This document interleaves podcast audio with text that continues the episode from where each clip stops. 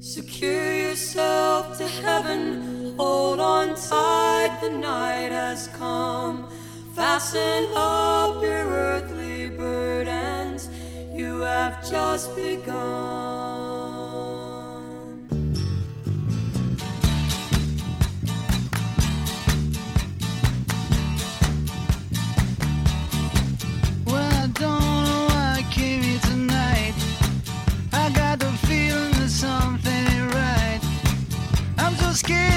Case I fall off my chair.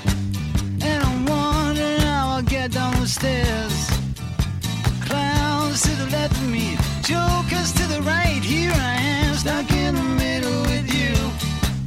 Yes, I'm stuck in From Pacifica Radio in Los Angeles, this is the BradCast as heard on KPFK 90.7 FM People Powered Radio in LA, up in Oregon on the Central Coast on KYAQ and in Cottage Grove on KSO, in Lancaster, Pennsylvania on WLRI, Maui, Hawaii's KAKU, Columbus, Ohio's WGRN, Palenville, New York's WLPP, Grand Rapids, Michigan's WPRR, New Orleans, WHIV, Gallup, New Mexico's KNIZ, Concord, New Hampshire's WNHN, Fayetteville, Arkansas's KPSQ, Seattle, Washington's KODX, Red Bluff and Redding, California's KFOI, Round Mountain, California's KKRN, Minneapolis, St. Paul's AM 950 KTNF. We also stream coast to coast and around the globe every day for your listening convenience on the internets, on the Progressive Voices channel, Netroots Radio, Indie Media Weekly, FYI Nation, NicoleSandler.com, Radio Free Brooklyn, GDPR, Revolution 99, Workforce Rising, and Detour Talk, blanketing planet Earth. Five days a week, I'm Brad Friedman, your friendly investigative blogger, journalist, troublemaker, muckraker, and all around swell fellow, says me from BradBlog.com. Desi Doyen and I are on the road this week, but for some reason we thought it appropriate to re air our 2017 Inauguration Day special as repackaged for July 4th, Independence Day 2018. It still seems somehow appropriate. Enjoy.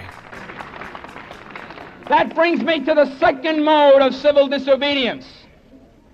There's a time when the operation of the machine becomes so odious, makes you so sick at heart that you can't take part. You can't even passively take part. And you've got to put your bodies upon the gears and upon the wheels, upon the levers, upon all the apparatus, and you've got to make it stop. And you've got to indicate to the people who run it, to the people who own it, that unless you're free, the machine will be prevented from working at all. One of the great things about our democracy is it expresses itself in all sorts of ways, and that includes people protesting. Uh, I've been the subject of protests during the course of my eight years, and I suspect that there's not a president in our history that at some point hasn't been subject to uh, these protests.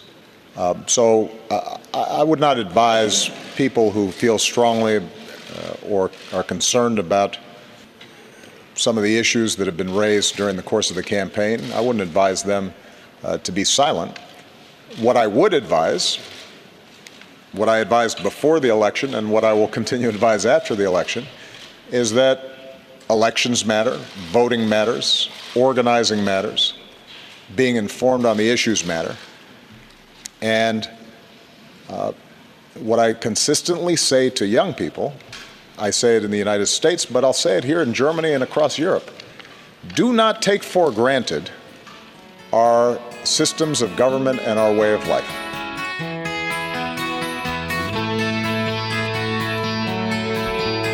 Edmund Burke once said that the only way evil can prosper is for good men to do nothing.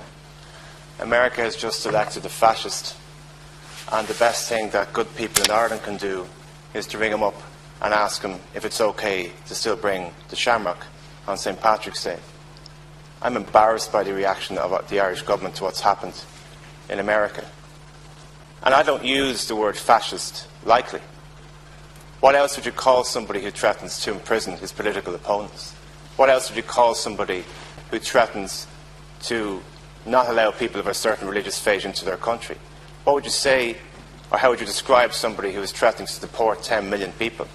What would you say about somebody who says that the media is rigged, judiciary is rigged, the political system is rigged, and then he wins an election, and the best we can come out with is a phone call to say, is it still okay to bring the shamrock?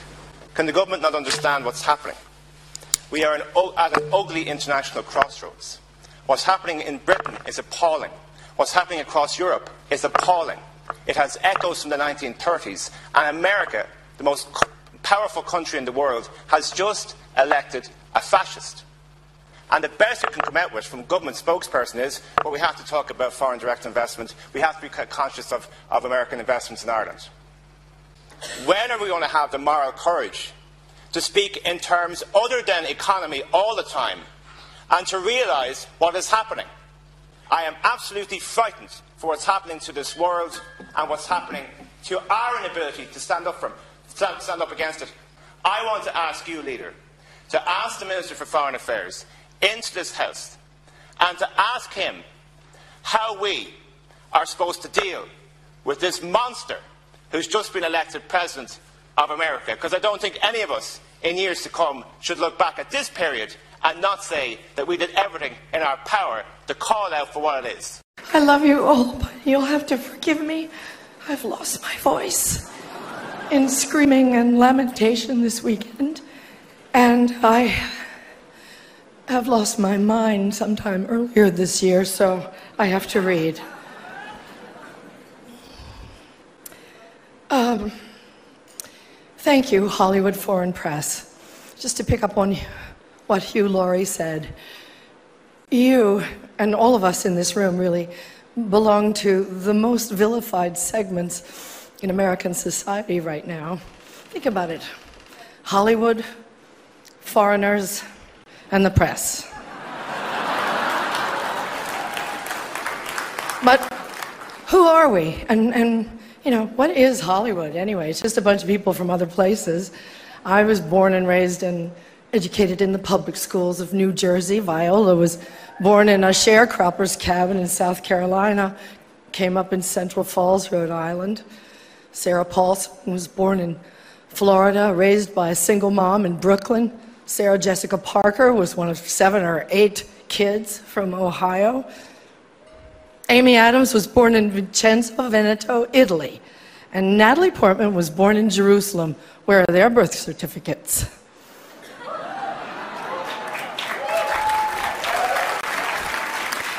And the beautiful Ruth Negga was born in Addis Ababa, Ethiopia, raised in London, in, no, in Ireland, I do believe.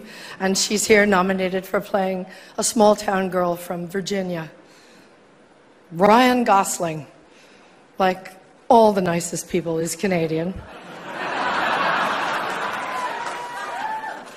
and Dev Patel was born in Kenya, raised in London, and is here for playing an Indian raised in Tasmania. So Hollywood is crawling with outsiders and foreigners. And if we kick them all out, you'll have nothing to watch but football and mixed martial arts, which are not the arts. They gave me three seconds to say this, so. An actor's only job is to enter the lives of people who are different from us and let you feel what that feels like. And there were many, many, many powerful performances this year that did exactly that breathtaking, compassionate work. But there was one performance this year that stunned me. It, it sank its hooks in my heart. Not because it was good, it was, there was nothing good about it. But it was effective and it did its job. It made its intended audience laugh and show their teeth. It was that moment when the person asking to sit in the most respected seat in our country imitated a disabled reporter, someone he outranked in privilege, power, and the capacity to fight back. It, it kind of broke my heart when I saw it, and I still can't get it out of my head because it wasn't in a movie, it was real life. And this instinct to humiliate, when it's modeled by someone in the public platform by someone powerful. It filters down into everybody's life because it kind of gives permission for other people to do the same thing. Disrespect invites disrespect. Violence incites violence. When the powerful use their position to bully others, we all lose. Okay, this brings me to the press. We need the principled press to hold power to account, to, to call them on the carpet for every outrage.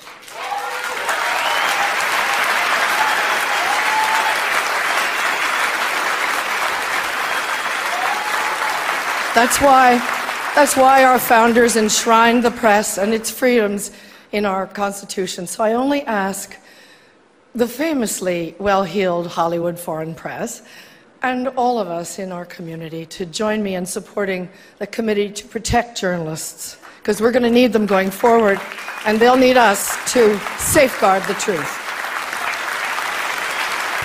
No matter who you are, you have the First Amendment right to peacefully assemble and protest in public spaces, and photograph and videotape the police or anything else in a public space. Here's the deal public spaces include streets, sidewalks, and public parks. Private property owners can set rules for public entry, like a theater saying no cell phones. The right to take photos does not give you the right to go places you're not otherwise allowed, record audio of other people's private conversations, trespass, or interfere with police engaged in legitimate law enforcement operations. Police officers may not confiscate or demand to view your digital photos or videos without a warrant or delete your photos or videos under any circumstances. If you're stopped or detained for taking photos, be polite. Don't resist. Ask, Am I free to go? If the officer says no, you are being detained. And if you are detained, ask what crime you're suspected of committing. Until you ask to leave, being stopped is considered voluntary. Remind the officer that taking photographs is your First Amendment right and does not constitute reasonable suspicion of criminal activity. If you believe any right listed here has been violated, contact your local ACLU. Know your rights. Let's begin tonight with a major protest in Spain. During the unveiling of a Donald Trump statue at Wexford Museum in Madrid, a bare breasted activist from the feminist group Femen staged a protest. The protest revealed a slogan in English suggesting that patriarchy should be grabbed by the genitals.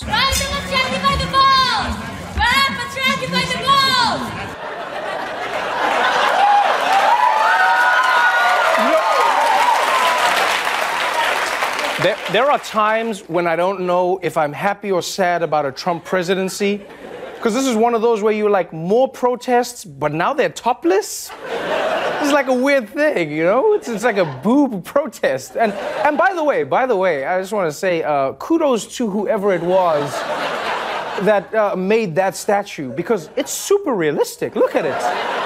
Yeah, it doesn't look human at all, which is just like Trump. It's just like Trump. If you think about it, Donald Trump's the first famous person to have a wax figure that looks more real than him. I bet Trump's foundation has already purchased that statue and he's gonna sneak it into the White House and then go on vacation for four years. Just leave it there. And it'll do a better job. Uh, but you know what? You know what? My favorite part of this protest was for me the poor guy from the Wax Museum trying to cover that woman up. Look at him, he tries to put a shirt on her. When it doesn't work, he tries balloons. He's like, I don't know what to do. I don't know what to do. With the balloons didn't cover the balloons. How perfect is that, by the way? I bet first he tried to block her with, uh, like, you know, he tried with balloons, it didn't work. And then he was like, let's try these cantaloupes. No, that doesn't work. Oh, two jugs of milk? No. Another topless woman? Ah, something has to work. Honestly, though, this was a, it was a really effective protest. You know, I'm impressed. Because this woman, this protester, wrote her message on her boobs. And that's really the only way to get Donald Trump to read anything. the CIA should start writing his intelligence briefings on boobs. I promise you now, he will want to see that every day. And he'll know right away when they come into his office with really big news. He'll be like, uh oh, double D's, what's going on in the Middle East? Something's wrong. Something's wrong. Donald Trump, you're asking Americans to trust you with their future. Let me ask you have you even read the United States Constitution? I will, I will gladly lend you my copy in this document. Look for the words, look for the words liberty and equal protection of law. Have you ever been to Arlington Cemetery? Go look at the graves of brave patriots who died defending United States of America. You will see all faiths, genders, and ethnicities. You have sacrificed nothing and no one. We cannot solve, we cannot solve our problems by building walls. Like many Americans, I have spent the last 12 hours refreshing the Canadian immigration website, which keeps crashing. So I am panicking because melanin doesn't rub off. But look, Donald Trump won. We got to take the L. He spoke to people who felt ignored by Washington and wanted their jobs back. And I understand. I don't quite get how you get there by electing a guy who collect, collects bankruptcies the way Michael Jordan collects rings. But okay, they deserve to be heard, and last night we heard them. But I can't forget something else I heard. On December 7th, 2015, Donald Trump called for a total and complete shutdown of Muslims entering the United States. I remember that date because it's the birthday of the worst day of my life. Seriously, how is that not instantly disqualifying? Even if that's not why most people voted for him, open racism should just be a deal breaker. You personally may not be a racist, sexist, xenophobe, but that comes with the package, right? Like if a car comes with heated seats, you may not want them, but you'll take them. Yeah, but then if the seats go, hey, don't sit on me, camel jockey. You should be like, hey, I don't want the car. Makes sense. So if you take that deal, what you're telling me is, hey man, I don't hate you. I just don't care about you. I hear you, Hassan. I hear you. Uh, but Islamophobia in America is nothing new. You've encountered this many, many times since 9 11. Have I pretended to be Puerto Rican a few times since 9 11? claro que sí. But it used to be when I walked on a plane, I could feel the stares and suspicion, and it sucked. But at least I knew the President of the United States had my back, mostly because he's also a Muslim. We can say it now. It doesn't matter. It doesn't matter. He's Muslim, okay? Who, who gives a shit? But now, that C-21B calling the flight attendant, trying to get me thrown off the plane. Now that guy is the president. Plus, I also think he's groping the lady sitting next to him. And look, I don't want people thinking like, oh, oh, that poor little Muslim boy, that little brown boy, your life is tough. No, it's all of us. It's not just Muslims or Mexicans or African Americans. It is all of us, whether it's your citizenship, marriage rights, freedom of speech. Donald Trump is going to move on them like a bitch. That was his line. You just quoted his line. Yeah. That's what he said. You, you, you know, though, there is, there is a chance. And I know it's weird to say this. There is a chance that maybe he'll end up being more moderate. Oh, diet xenophobia. That's cool. Low calorie racism. Mmm, like what? This is a true story. My mom is out of the country right now. She's visiting my grandma. And she's a US citizen. She's lived here 30 years. She's on the phone with me last night, and she's like, Hassan, I don't know if I can come back until February. Am I going to be able to get back into the country? And the fact that I can't tell her yes with 100% certainty is heartbreaking. And there are a lot of people telling me, hey man, don't worry, Trump's not really gonna ban all Muslims, but I don't know, man. That is my mom. And I need her back home because I love her and she owes me $300. Coloradans are divided, and today more than 150 people showed up to a community meeting with many wanting to ask Congressman Mike Coffman about it. As 9 News reporter Nelson Garcia shows us, more people showed up than they planned for, it, leaving dozens waiting for hours with no results.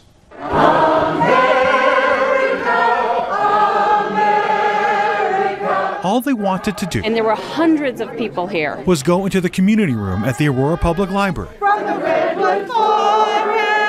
to meet with Congressman Mike Coffman. Representative didn't have a plan. They expected just a small handful of people to show up. Instead, they came in droves, mostly people like Berthy Roth, All of us were supposed to be able to be in there all together. to talk about what's going on with the Affordable Care Act. I am going to potentially lose my health insurance. I had I've had a pre-existing condition. I've had breast cancer. What's going to happen to me? We were under the understanding it was a town hall meeting, and they were only allowing four people in at a time. Leaving this community with little room This is what democracy.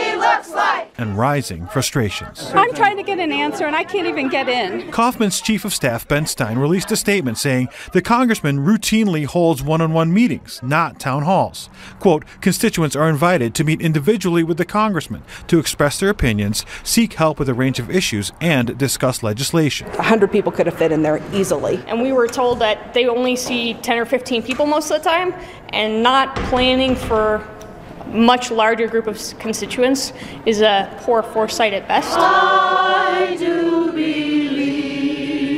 And while they were all singing and waiting, police were putting up crime scene tape so Coffman could leave. Please be sure you hear all your constituents. wanted to speak to you. Six minutes before the event was supposed to end. We were told at one point everyone would get their time, and then he sneaks out six minutes early. I think he, I think he couldn't handle it.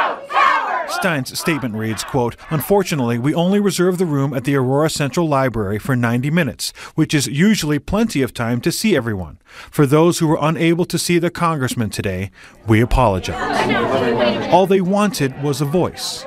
Instead, they got a closed door and a statement. And my spouse who had health insurance passed away. What do I do? You know, what what am I supposed to do?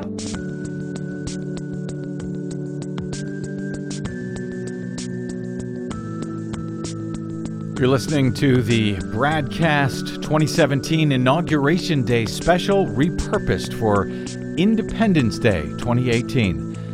We'll be back.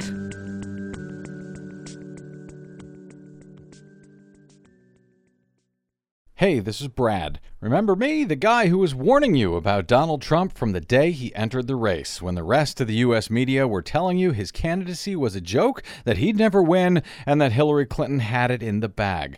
We told you otherwise from the beginning and up until Election Day. Well, we may have been right, but we still don't have corporate or foundational support. We still rely on you to stay on your public airwaves. Please stop by bradblog.com slash donate to support the work that Desi Doyen and I do every day. This country ain't going to save itself, but we can all do it together. That's bradblog.com slash donate. And thank you.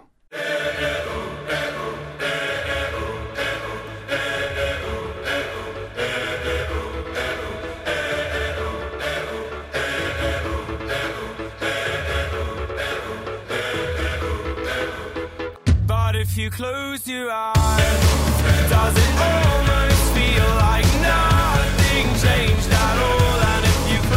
It does. Welcome back to the BradCast. Brad Friedman from BradBlog.com. You're listening to our 2017 Inauguration Day special, repurposed for Independence Day 2018. Over the past few weeks, the Senate has been holding hearings on Trump's cabinet nominees. And the hearings have raised important questions about each of them. Uh, for instance, is Rex Tillerson too loyal to oil? Jeff Sessions, is he down with the brown?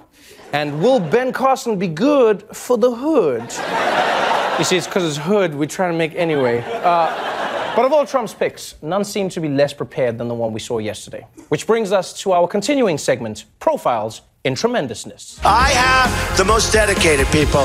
I have the best people. Meet Betsy DeVos, Trump's nominee for Secretary of Education. She's a billionaire businesswoman from Michigan.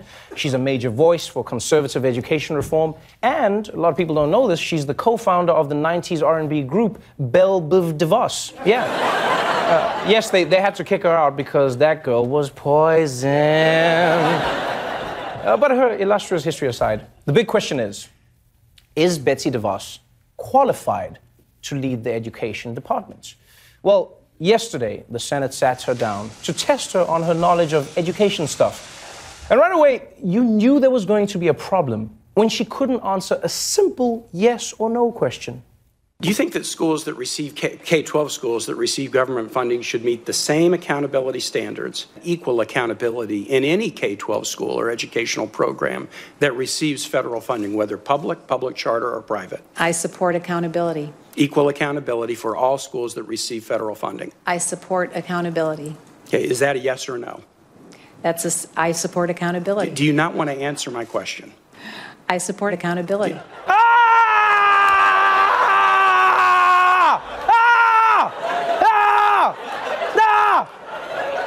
Sorry, sorry. Ah! I'm sorry. I just, when I watched that, I had a flashback to every single time I called tech support. You know, we just keep saying the same thing. And it's just, ah! Accountability, ah! I'm surprised Tim Kaine didn't start screaming, operator, operator! I just want to talk to a human!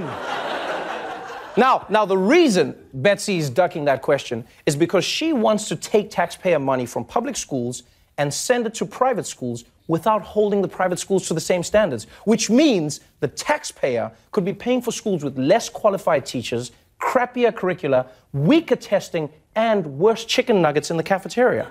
Yeah. You know that off brand where every once in a while you're like, oh, there's a crunch. I don't know why there's a crunchy thing in a nugget. You know those? Yeah. Now, now, one of Betsy DeVos's main jobs would be to improve student performance. Now, some say you should measure that by what students know, as in proficiency. Others say you should measure it by how much students improve, growth.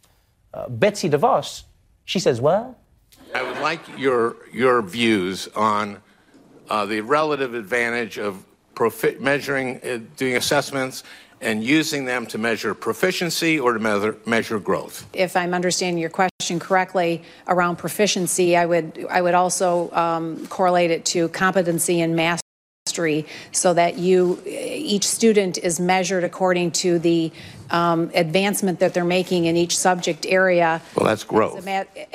That's not proficiency. The proficiency is if they've reached a, a like third grade level for reading, et cetera. Is no, I'm talking about the debate between proficiency and growth. And I was kind of uh, surprised. Well, I'm not that surprised that you did not know this issue.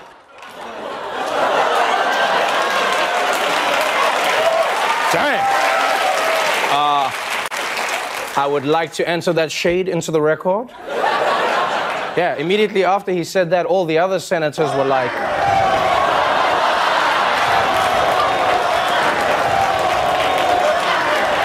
So, okay, okay, okay. Uh, so Betsy did not do well on the verbal part of Franken's questioning. Uh, how did she do on the math? You said that uh, student debt has increased by a thousand percent since 2000. 980% in eight years. I'm sorry. 980%. That's not. That's, That's just not a so. thousand. It's increased 118 percent in the past eight Mm. years. Damn. Yo, can I ask a question? Why don't they ever fight back in these hearings? She should have just been like, oh yeah, I forgot to carry the one. she should just do that. I mean, but here's, here's a question I have. How do you put this person in charge of America's education?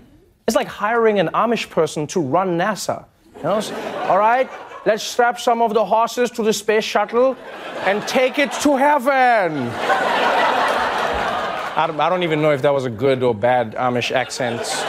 I mean, it's not like they're gonna watch the show and complain, so I mean, I don't know. Did you see what Trevor Noah said? Me neither. So, so one- of the hearing's most revealing moments was uh, when Senator Chris Murphy, who represents Newtown, Connecticut, the site of the Sandy Hook shooting, he asked DeVos about guns in school. You can't say definitively today that guns shouldn't be in schools? Well, I, I will refer back to uh, Senator Enzi and the school that he was talking about in Wapiti, Wyoming. I think probably there, I, I would imagine that there's probably a gun in the school to protect from potential grizzlies. Get the f- out of here, man. should schools have guns? And you say, yeah, they should have guns because maybe grizzly bears? Let, me, let me tell you something, and this is true. We called the school in Wyoming she's talking about, and a bear answered the phone. No, uh, we called the school. We called the school, and they told us that they don't have a gun because they have a fence and bear spray, and that works fine.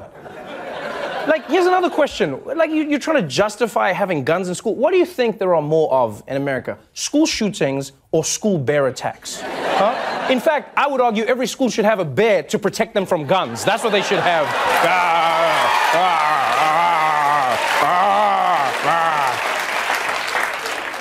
so, after a day of hearings, we learned Betsy DeVos clearly has no clue about how to run the education department. So, uh, the question is why is she being nominated in the first place? Mrs. DeVos, there is a growing fear, I think, in this country that we are moving toward uh, what some would call an oligarchic form of society. Would you be so kind as to tell us uh, how much money your family has contributed to the Republican Party over the years? I wish I could give you that number. I don't know. I have heard the number was 200 million. Does that sound in the ballpark? Collectively, between over the my years, entire yes. family, that's, that's possible. Do you think if your family has not made hundreds of millions of dollars of contributions to the Republican Party that you would be sitting here today? Bunny! Bunny, we miss you, Bunny! Why didn't we listen, Bunny? oh, Bunny. But he's right. She's gonna get confirmed, even though she failed everything. Every subject she got at the hearing failed, failed, failed, failed, except Donations 101. And that's why I feel like this hearing was a perfect metaphor for the worst of the education system in America. Here's a student who's clearly not proficient in the required subject matter. But because of the system, we know they're still going to get pushed through. And we've, I've heard a lot this evening about democratic principles, um, civic engagement, and I guess I'm wondering, uh, Justice Souter, if you could share with us your thoughts about what the appropriate role and probably responsibility as well of our schools to produce civically engaged students. I'll, I'll start with the bottom line. I don't believe there is there is any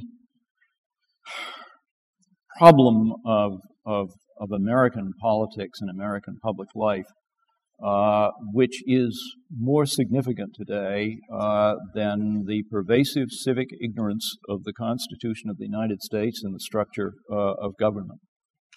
Uh,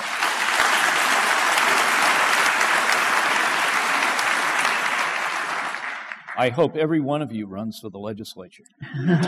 Uh, the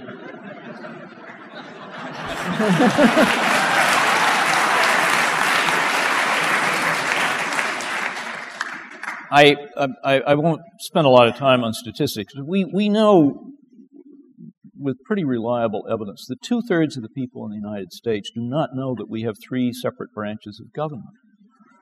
Uh, I remember, and I, I, I, I could I don't know the name of it, but I can remember hearing about a survey back four or five years ago in which a substantial percentage of Americans believed that the Supreme Court of the United States was a committee of the Congress.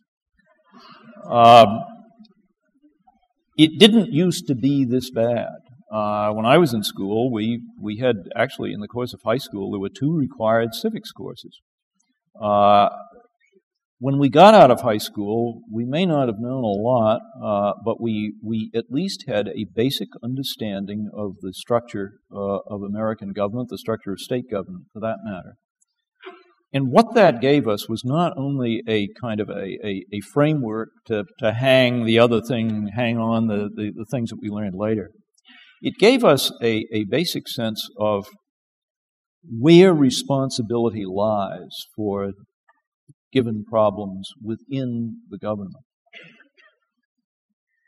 And a corollary of that was we, we certainly understood where responsibility lay uh, in matters that with the business of the legislative branch or the, or the Congress of the United States. Uh, and we knew that we could influence that by voting.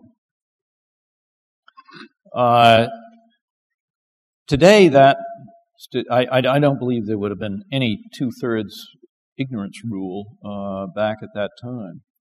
Starting about 1970, uh, the teaching of civics uh, went into decline from which it has never significantly covered, recovered. The good news, I know simply from, from what I've learned in New Hampshire, is there are a lot of terrific civics teachers uh, in New Hampshire uh, who are trying to turn that around. Uh, one of their problems is that they don't necessarily have the, the material support to do it very well, and the demands on teaching, and this includes the demands that are imposed by the No Child Left Behind rule, makes it very difficult to find the time for more civics.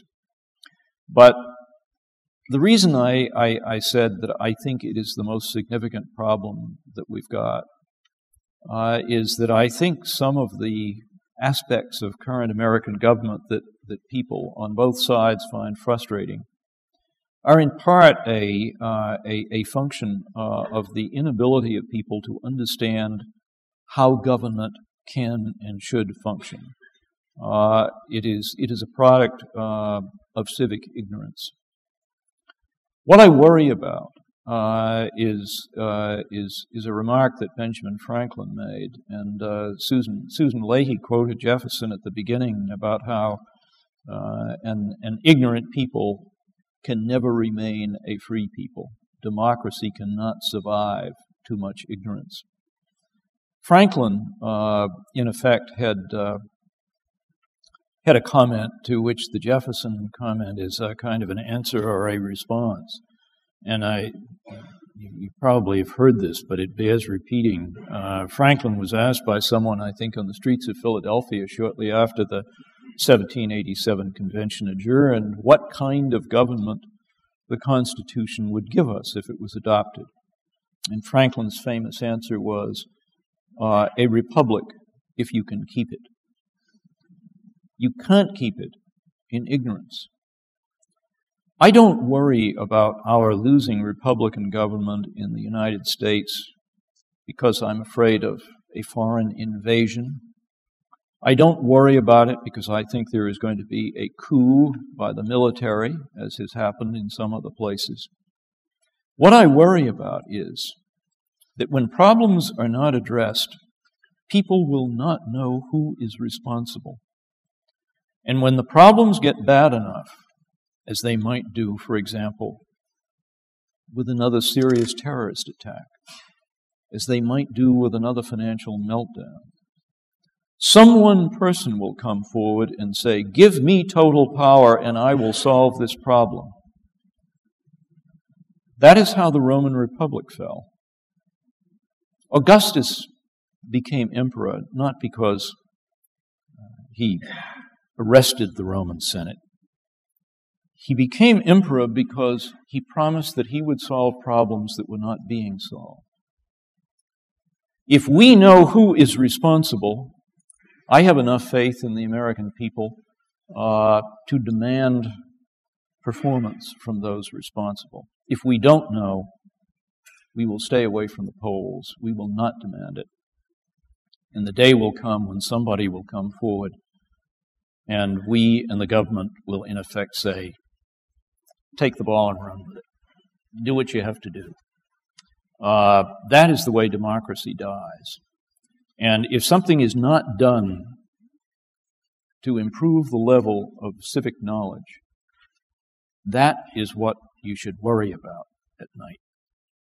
So, to end where I began, uh, the the support of civic education in the United States, including in this state, uh, is is a public problem and a public responsibility which is second to none.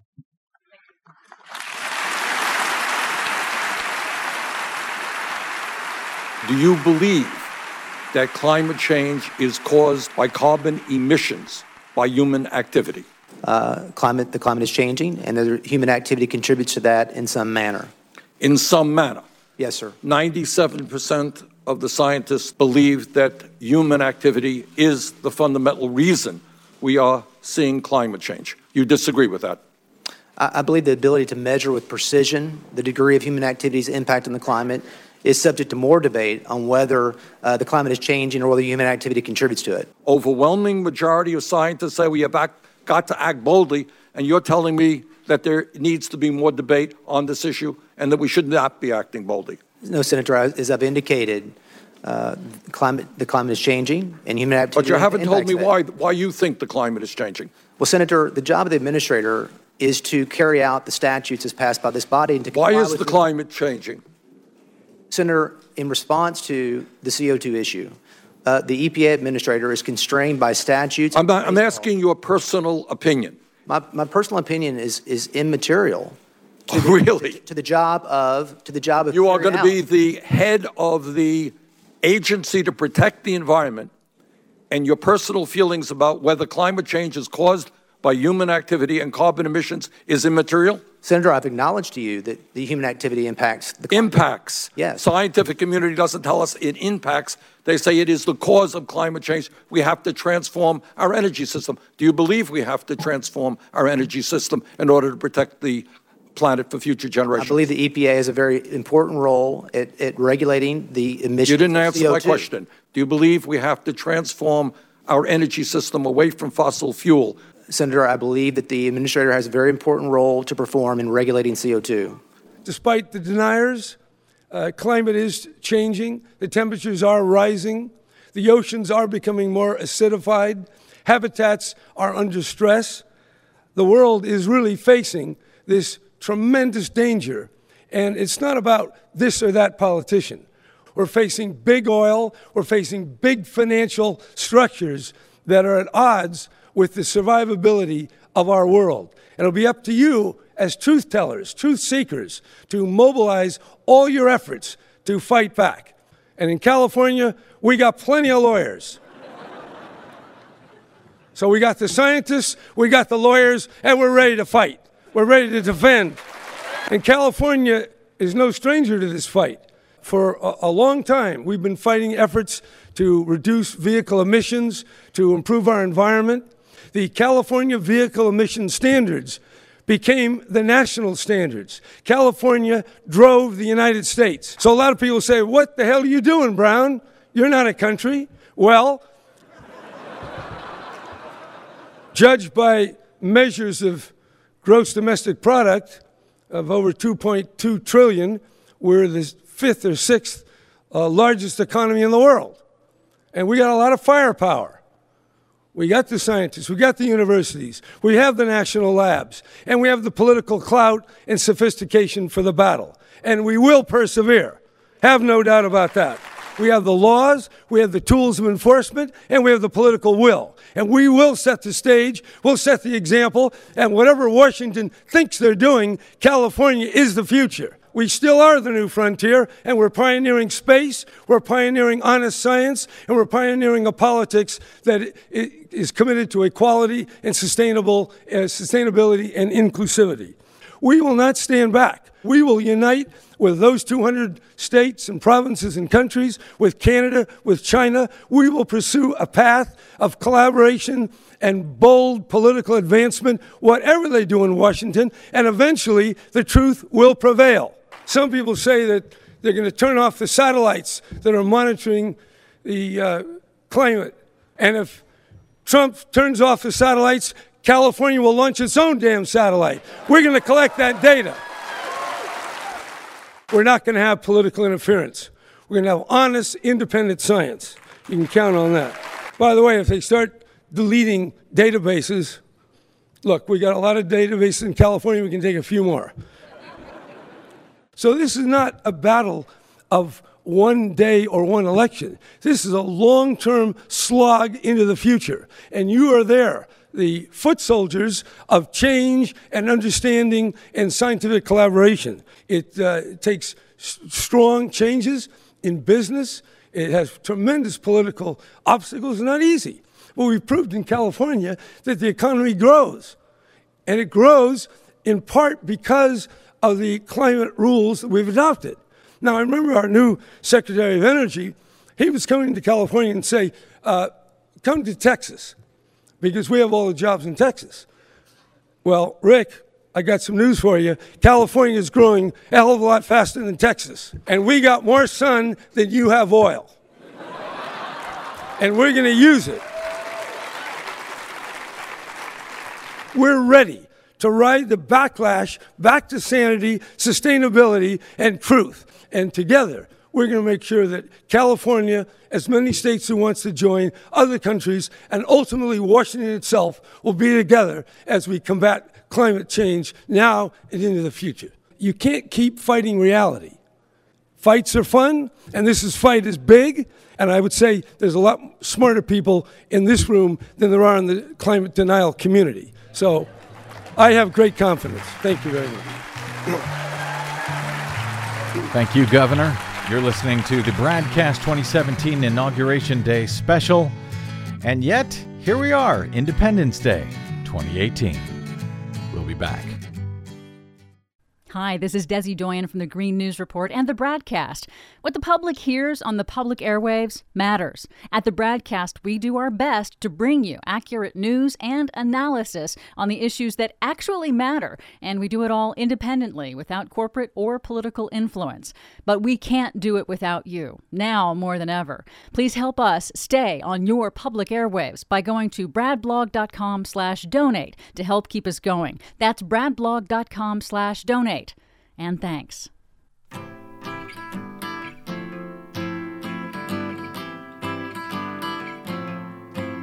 Well, if you want to sing out, sing out. And if you want to be free, be free. Cause there's a million things to be, you know that there are.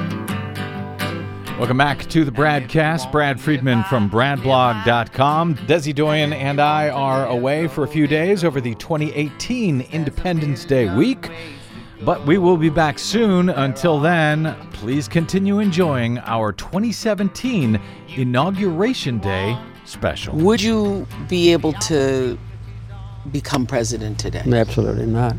There's no way now for you to get the Democratic or Republican nomination without being able to raise two or three hundred million dollars or more. And I would not be inclined to do that, and I would not be capable of doing it. So that's we've become now an oligarchy instead of a democracy, and I think that's been the worst uh, damage to the basic moral and ethical standards of America's political system that I've ever seen in my life. And when you get to the Washington, you've already alienated Democrats from Republicans and Congress from the president, and we have red states and blue states. We never had any of that Mm-hmm. 25 or 30 years ago. Our democracy is threatened whenever we take it for granted.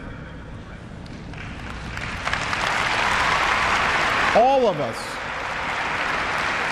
regardless of party, should be throwing ourselves into the task of rebuilding our democratic institutions.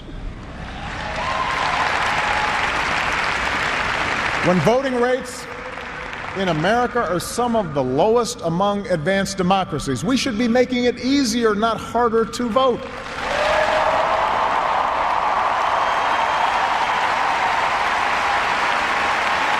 When, when trust in our institutions is low,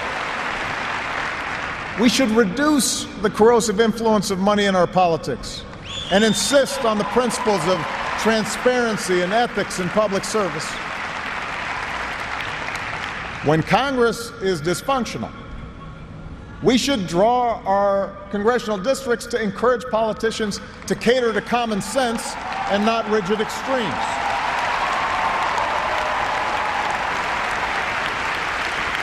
But remember, none of this happens on its own. All of this depends on our participation, on each of us accepting the responsibility of citizenship, regardless of which way the pendulum of power happens to be swinging.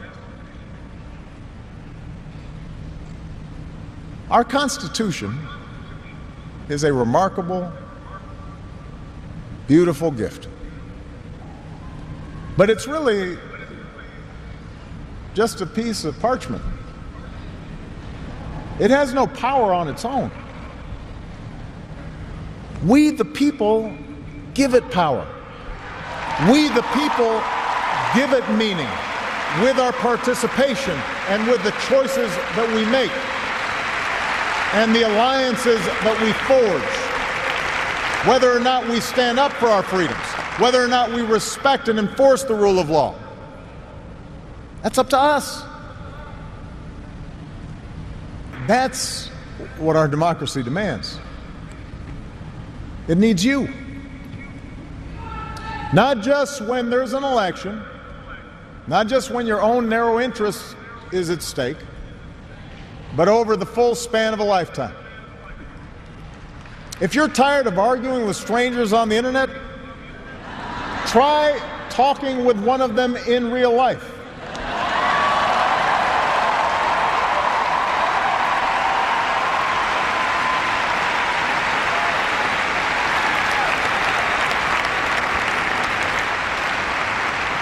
If something needs fixing, then lace up your shoes and do some organizing.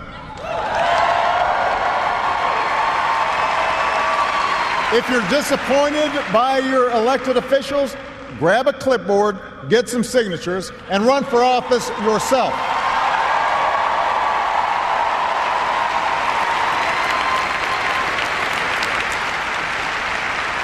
Show up, dive in, stay at it. Sometimes you'll win. I do have one final ask of you as your president. The same thing I asked when you took a chance on me eight years ago. I'm asking you to believe, not in my ability to bring about change, but in yours. I'm asking you to hold fast to that faith written into our founding documents, that idea whispered by slaves and abolitionists, that spirit sung by immigrants and homesteaders and those who marched for justice, that creed reaffirmed by those who planted flags from foreign battlefields to the surface of the moon. A creed at the core of every American whose story is not yet written. Yes, we can. Yes, we did. Yes, we can. Thank you. God bless you. May God continue to bless the United States of America. Finally, new rules since this year's presidential race features both an unabashed socialist and a bona fide capitalist pig. Someone needs to explain to the free market solves everything crowd that when it comes to socialism, you're soaking in it.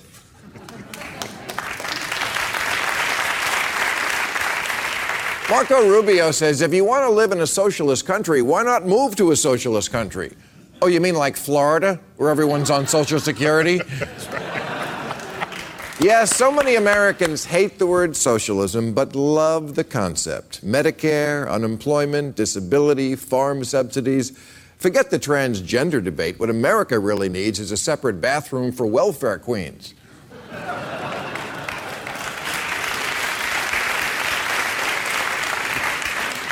You know, back in February when democracy was still serious and Trump was still a joke,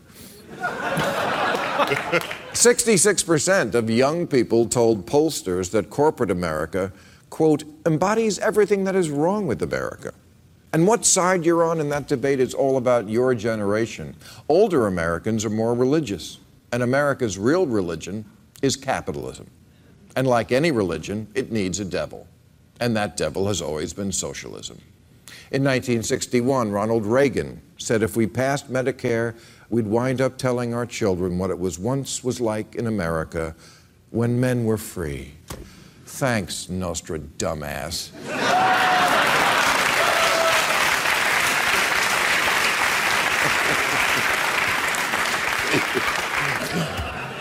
Republicans always think if you allow a little socialism, it'll spread out of control, but actually it's the opposite. It's capitalism that we've let spread out of control. It's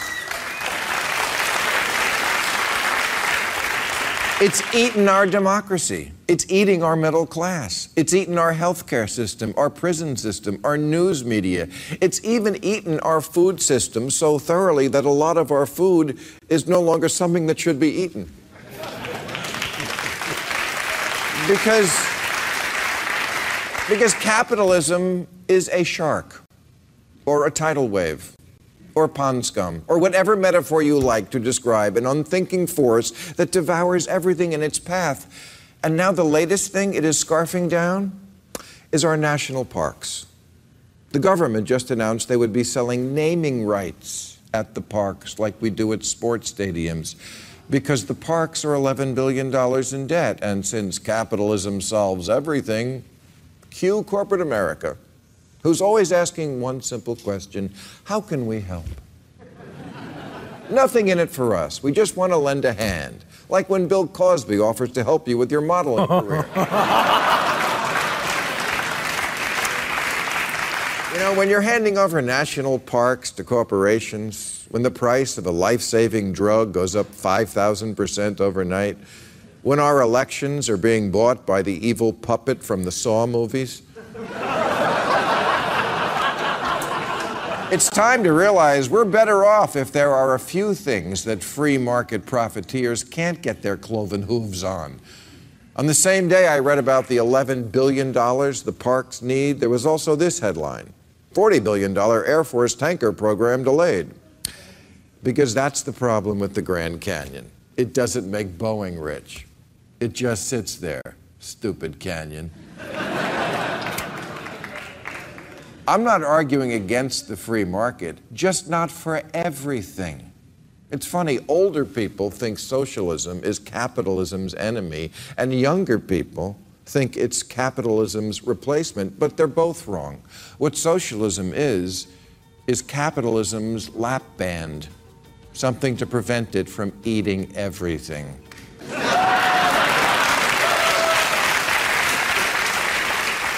Thanks for listening to our repurposed 2017 Inauguration Day special, repackaged for Independence Day 2018. My thanks to our producer, Desi Doyen, and to all of you for spending a portion of your day or night with us. It is greatly appreciated.